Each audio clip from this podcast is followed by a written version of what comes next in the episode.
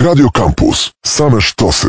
Róża Wiatrów. Audycja o stosunkach międzynarodowych. Przy mikrofonie Marcin Buniewski, a moim i waszym gościem jest pan dr Piotr Podemski, historyk, italianista, Uniwersytet Warszawski. Witam serdecznie, panie doktorze. Witam.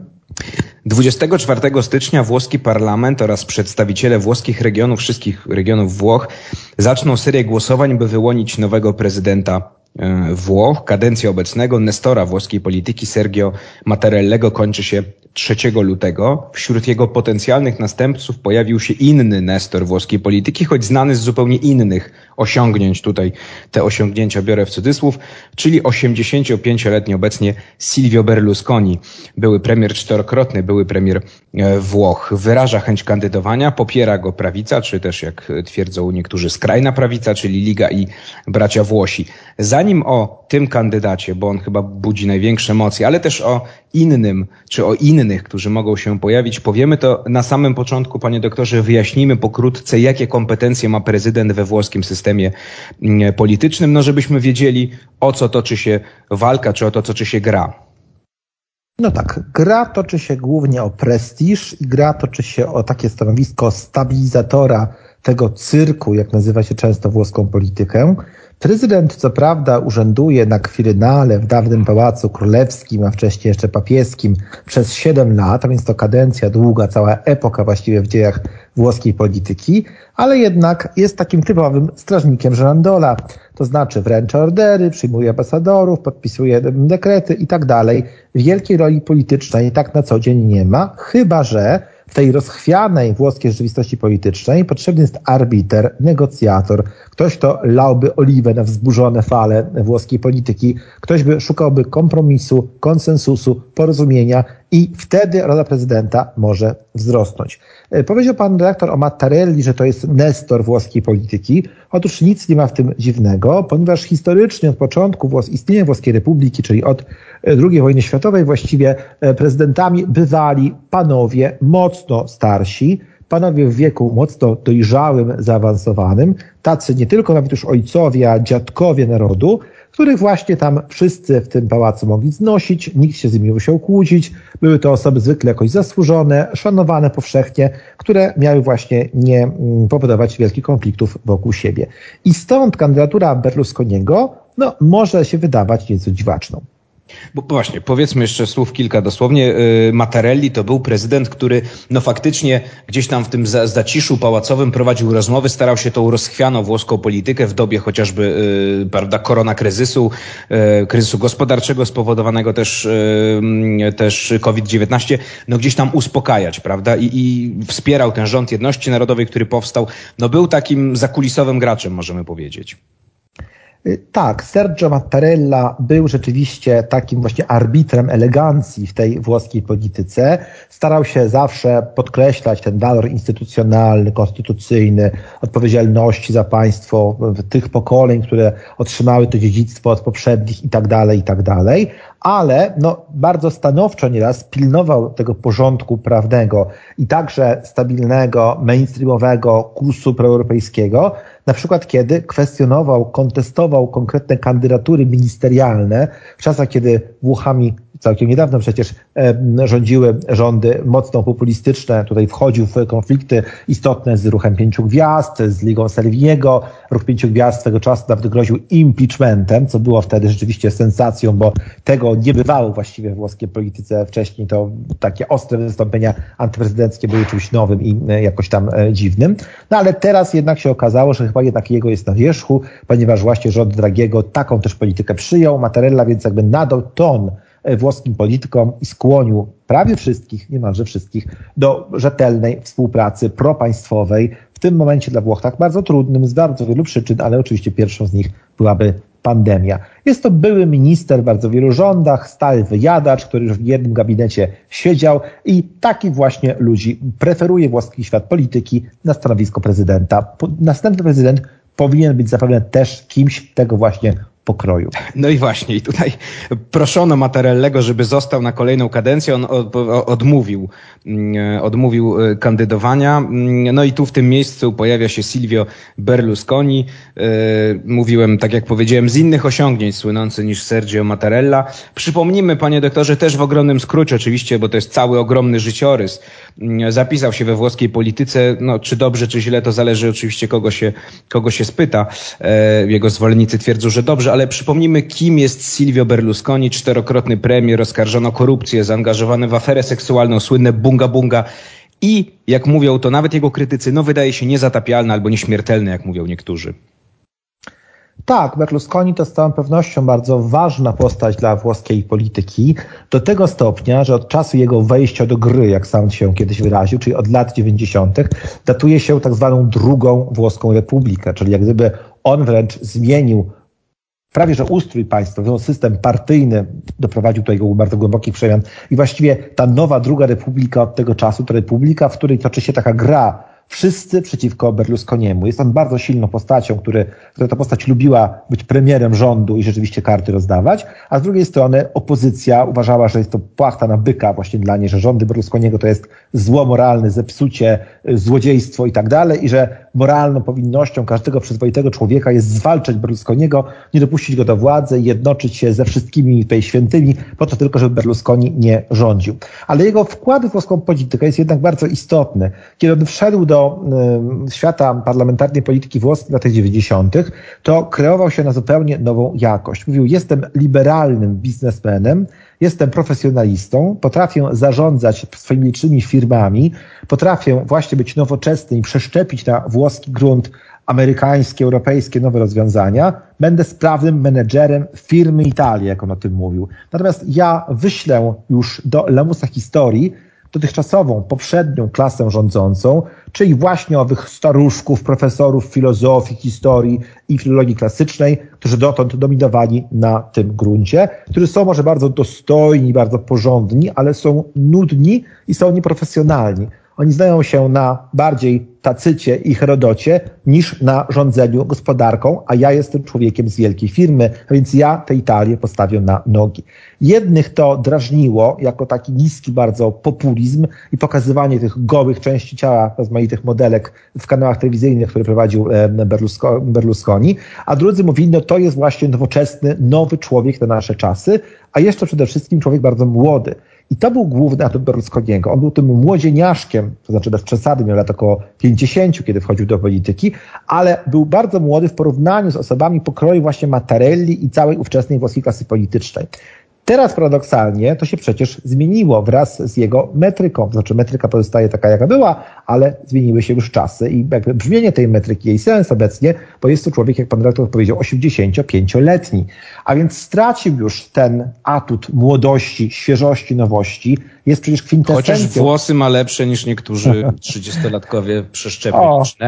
Z tego są te żarty oczywiście we Włoszech, z tego również są jakoś tam formułowane, jest to podstawą do żartów i memów, ale Berlusconi gra teraz właśnie zupełnie inną stronę. Mówi, prezydentura mi się po prostu należy jako ukoronowanie mojego wkładu w włoską politykę, ta prezydentura, która zwykle przypada właśnie dziadkom narodu, zasłużonym dawnym politykom, dajcie mi ją w uznaniu tego, co ja dla Włoch zrobiłem. Włochy przebudowałem od nudnej profesorskiej filozofii do nowoczesnej menedżerskości, zarządzania firmami itd., tak itd. Tak A więc tak jak potrafił grać jako atutem swoją młodością względną, tak teraz próbuje zagrać swoją starością. Jakie szanse ma w takim razie Berlusconi?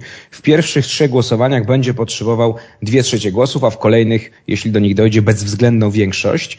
Mm, media już piszą, że on wydzwania do delegatów, wydzwania do, par do parlamentarzystów, ma rozdawać upominki świąteczne, jak on to nazywa. Krytycy twierdzą oczywiście, że wprost rozdaje łapówki, na przykład obrazy. A on swoją kampanię, tą, tą taką przedwyborczą, można powiedzieć, nazwał wiewiórką, kryptonim wiewiórka. Chodzi o to, że wiewiórka szybko wbiega po drzewie, i osiąga ten swój cel, czyli koronę drzewa i on tak samo szybko jak ta wiewiórka chce wbiec. Pytanie, panie doktorze, jakie ma szanse, żeby być tą wiewiórką i wygrać?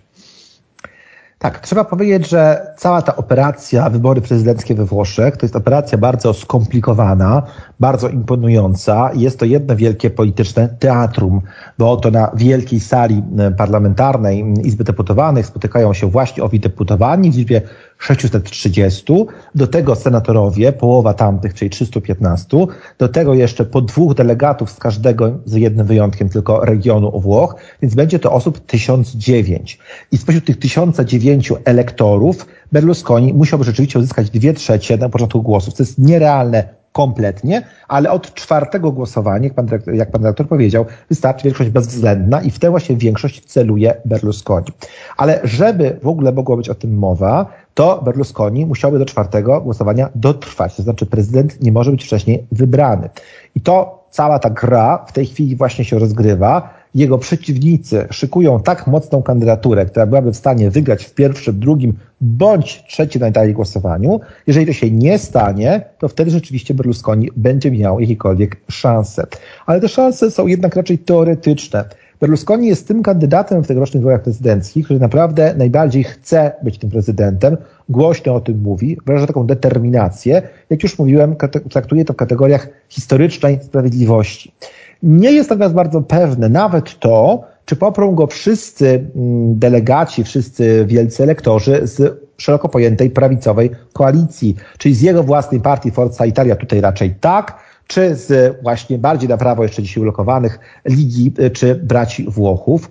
Sytuację komplikuje ten oto fakt, ta oto okoliczność, że to głosowanie jest bardzo, bardzo tajne. Kandydaci, jak w konklawie papieskim niemalże, wchodzą do takiego ciemnego tunelu, tam oddają głos w warunkach całkowitej tajności i nie ma żadnej szansy sprawdzenia, skontrolowania tego, na kogo naprawdę ktoś zagłosował. A więc nawet decyzji wielkich liderów, wielkich partii, wielkich ugrupowań mogą nie wystarczyć, co bywało w historii Włoch bardzo często, do tego, żeby wszyscy poszczególni elektorzy oddali głos zgodnie z instrukcjami tej swojej wierchuszki leadershipu przywództwa władzy i dlatego Berlusconi może nawet tych głosów nie zebrać. Natomiast dalej idąc do dwóch trzecich, a nawet do większości bezwzględnej, on by potrzebował albo wsparcia centrolewicowej Partii Demokratycznej, albo populistycznego ruchu pięciu gwiazd. Tymczasem te oba ugrupowania od bardzo dawna swoją pozycję i swoją w ogóle rację bytu we włoskiej polityce budują, jak już powiedziałem, na zwalczaniu Berlusconiego jako potwora i zła wcielonego. Więc oddanie głosu na niego byłoby dla nich psychologicznie niezwykle trudne i musiałyby się rzeczy zdarzyć nadzwyczajne, żeby taka sytuacja mogła nastąpić, żeby wyborcom tych partii można było jakkolwiek to wytłumaczyć. Berlusconi na tym opiera swoje nadzieje, że jest taka okoliczność. Mianowicie on dawniej skandalizujący, wyklęty, uważany za nieczystego pariasa niemalże na włoskich salonach, dziś w ramach włoskiej prawicy uchodzi za polityka najbardziej właśnie wiarygodnego, najbardziej proeuropejskiego i najbardziej stabilnego, przewidywalnego, bo prawica włoska w międzyczasie tak się zradykalizowała, że spektrum uległo pewnemu przesunięciu i Berlusconi jest dzisiaj bardziej strawny dla salonu niż jego nawet silniejsi prawicowi sojusznicy. Berlusconi próbuje więc taką oto kartą właśnie zagrać, żeby powiedzieć, że on jako prawicowy prezydent będzie trzymał na wodzy swoich co bardziej zapalczywych sojuszników i zagwarantuje to, że Włochy jednak nie zmienią kursu, tylko będą dalej stabilne, przewidywalne i będą wychodziły z kryzysu jako to państwo doceniane ostatnio bardzo na świecie. I na tej tylko jednej racji może zawisnąć cała ta kampania wyborcza Berlusconiego. Panie doktorze, to jeszcze pokrótce w tej części zapytam, dlaczego Liga i bracia Włosi chcą poprzeć Berlusconiego, który no właśnie, tak jak powiedzieliśmy, no ciągną się za nim skandale, zdecydowanie nie jest politykiem, który lubi działać w ciszy, który waży słowa, który jednoczy.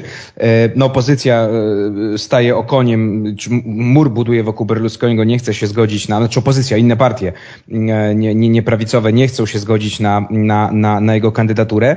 Jak pan mówi, te szanse też nie są za duże, to co chce ugrać Liga i bracia Włosi? Czy to jest tak, jak na przykład pisze Gazeta Wyborcza, że może być tak, że oni w pewnym momencie wyciągną innego kandydata, najpierw wypychając tego Berlusconiego takiego bardziej do, do, do przełknięcia przez inne partie, czy jednak, no właśnie, czy jakiś inny powód może jest, że ten Berlusconi jednak tak to właśnie działa. To wszystko oczywiście jest e, jedna wielka gra. Jeżeli Berlusconi w pierwszym, drugim, trzecim głosowaniu konsekwentnie uzyskiwałby za mało głosów, to ta kandydatura po prostu upadnie, czy jak mówią Włosi, spali się i wtedy będzie trzeba szukać innego e, kandydata. Może więc to być tak, że jego bardziej prawicowi jeszcze od niego sojusznicy, no nie chcąc urazić jego ogromnego ego, jego ambicji, wiernopoddańczo deklarują, że na niego zagłosują i tak też się stanie w tych pierwszych głosowaniach, ale dobrze wiedzą, że kompletnie nic z tego nie wyniknie, ponieważ jego szanse na zwycięstwo są żadne, a więc od czwartego głosowania i tak będzie trzeba kogoś innego wybrać i tak będzie trzeba znaleźć właśnie tę kandydaturę, która najczęściej e, ten, kto jest wybrany prezydentem na końcu, to jest osoba z drugiego, trzeciego garnituru.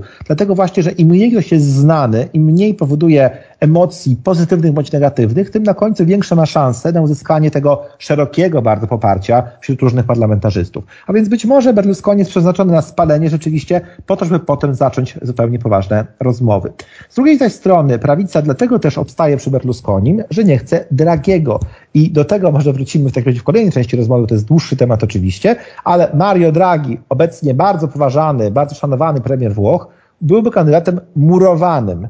E, czy miałby być prezydentem Włoch. Tutaj już wokół polityków są hasła bardzo, są zdania bardzo podzielone. Obecny szef rządu Mario Draghi, tak jak pan powiedział, poważany na włoskiej scenie politycznej, podobnie zresztą jak Mattarella, powiedział ostatnio i tutaj cytat, że nawet bez niego jako premiera stabilność Włoch nie będzie zagrożona w przyszłości. No i ta wypowiedź została odebrana jako e, no, taka niebezpośrednie wyrażenie chęci ubiegania się jednak o prezydenturę.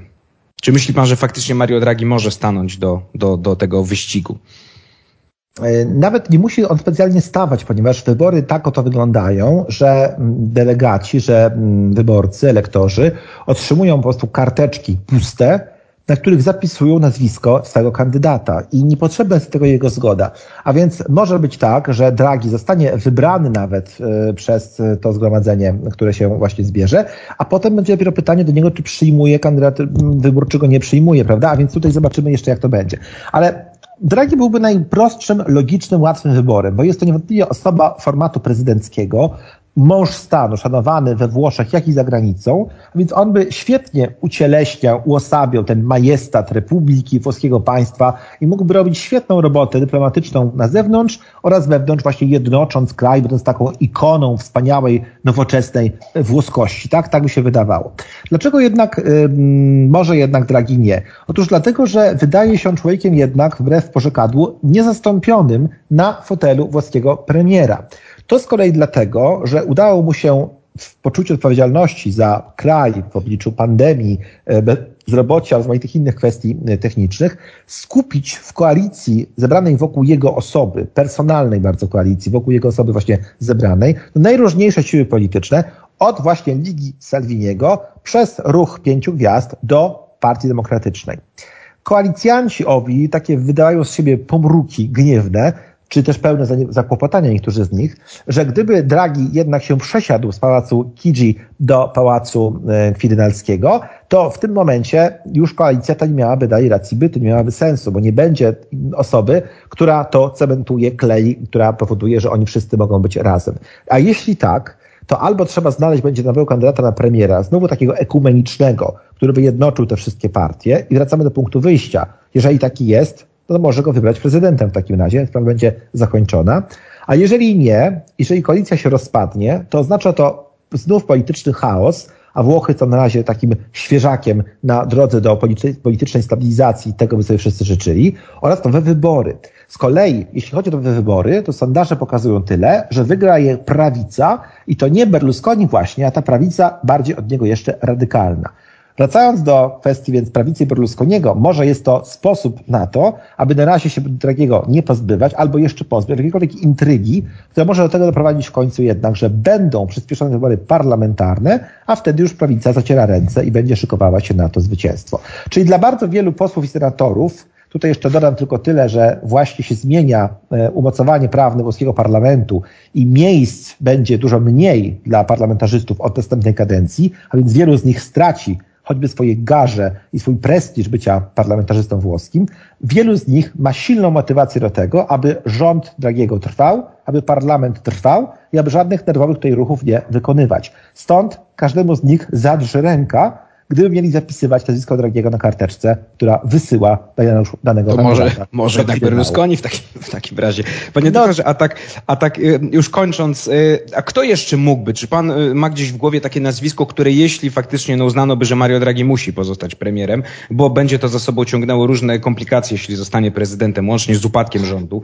Zresztą Berlusconi szantażował dość otwarcie, powiedział, że jeśli Draghi będzie chciał zostać prezydentem, to Forza Italia wyjdzie z koalicji rządzącej, tej koalicji takiej pojednania narodowego. No i ona się rozpadnie siłą rzeczy. Mm, kto jeszcze? Czy ma pan jakieś, jakieś nazwisko, no, śledzi pan oczywiście włoską scenę polityczną, czy ma pan jakieś nazwisko kogoś, kto mógłby jeszcze być takim no, czarnym koniem, powiedzmy, którego mogliby, mo, można by było na tych kartkach e, śmiało zapisać do głosowania? Panie redaktorze, mówi się oczywiście o bardzo wielu nazwiskach, wśród nich na przykład o dawnym liderze partii chadeckiej, Pier Ferdinando Casinim. Mówi się o e, sędzim Trybunału Konstytucyjnego Giuliano Amato. E, mówi się także o tym, że może czas wreszcie na kobietę. Tutaj padają nazwiska i z lewej, i z prawej strony sceny politycznej. Na przykład świetną kandydatką prawicy, która miałaby szansę na zwycięstwo, jest obecna marszałkini Senatu, Maria Elisabetta Alberti Casellati. I ta Alberti Casellati na przykład mogłaby szybciutko zdobyć dużo więcej głosów prawicowych nie tylko niż sam Berlusconi. A więc różne są otwarte scenariusze, bo kandydatów może być naprawdę tylu, ilu jest Włochów mm -hmm. tak mhm. naprawdę, bo jest tutaj bardzo otwarta przestrzeń. Wydaje się jednak, że, i tym chcę zakończyć, najczęściej nazwisko prezydenta tego prawdziwego wypada z kart stali wyborczej dopiero w ostatniej chwili, bo jest efektem nerwowych do ostatniej chwili negocjacji pomiędzy liderami partii i dopiero wtedy buduje się konsensus. Czyli najpewniej my tego nazwiska dzisiaj jeszcze w ogóle nie znamy, ilekolwiek by nazwisk nie padło w tej przedwyborczej układance. I tu kropkę stawiamy, będziemy oczywiście obserwowali, bo mm, jest to sprawa bardzo ciekawa, na kto będzie nowym prezydentem e, Włoch, jak sobie Berlusconi poradzi w, mm, w tych wyborach. Doktor Piotr Podemski, historyk italianista, Uniwersytet Warszawski, był moim i waszym gościem. Bardzo dziękuję panie doktorze za rozmowę. Dziękuję. To była Róża Wiatrów, ja się nazywam Marcin Uniewski, a my się oczywiście słyszymy w środę za tydzień. Radio Campus. Same sztosy. Róża Wiatrów. Audycja o stosunkach międzynarodowych.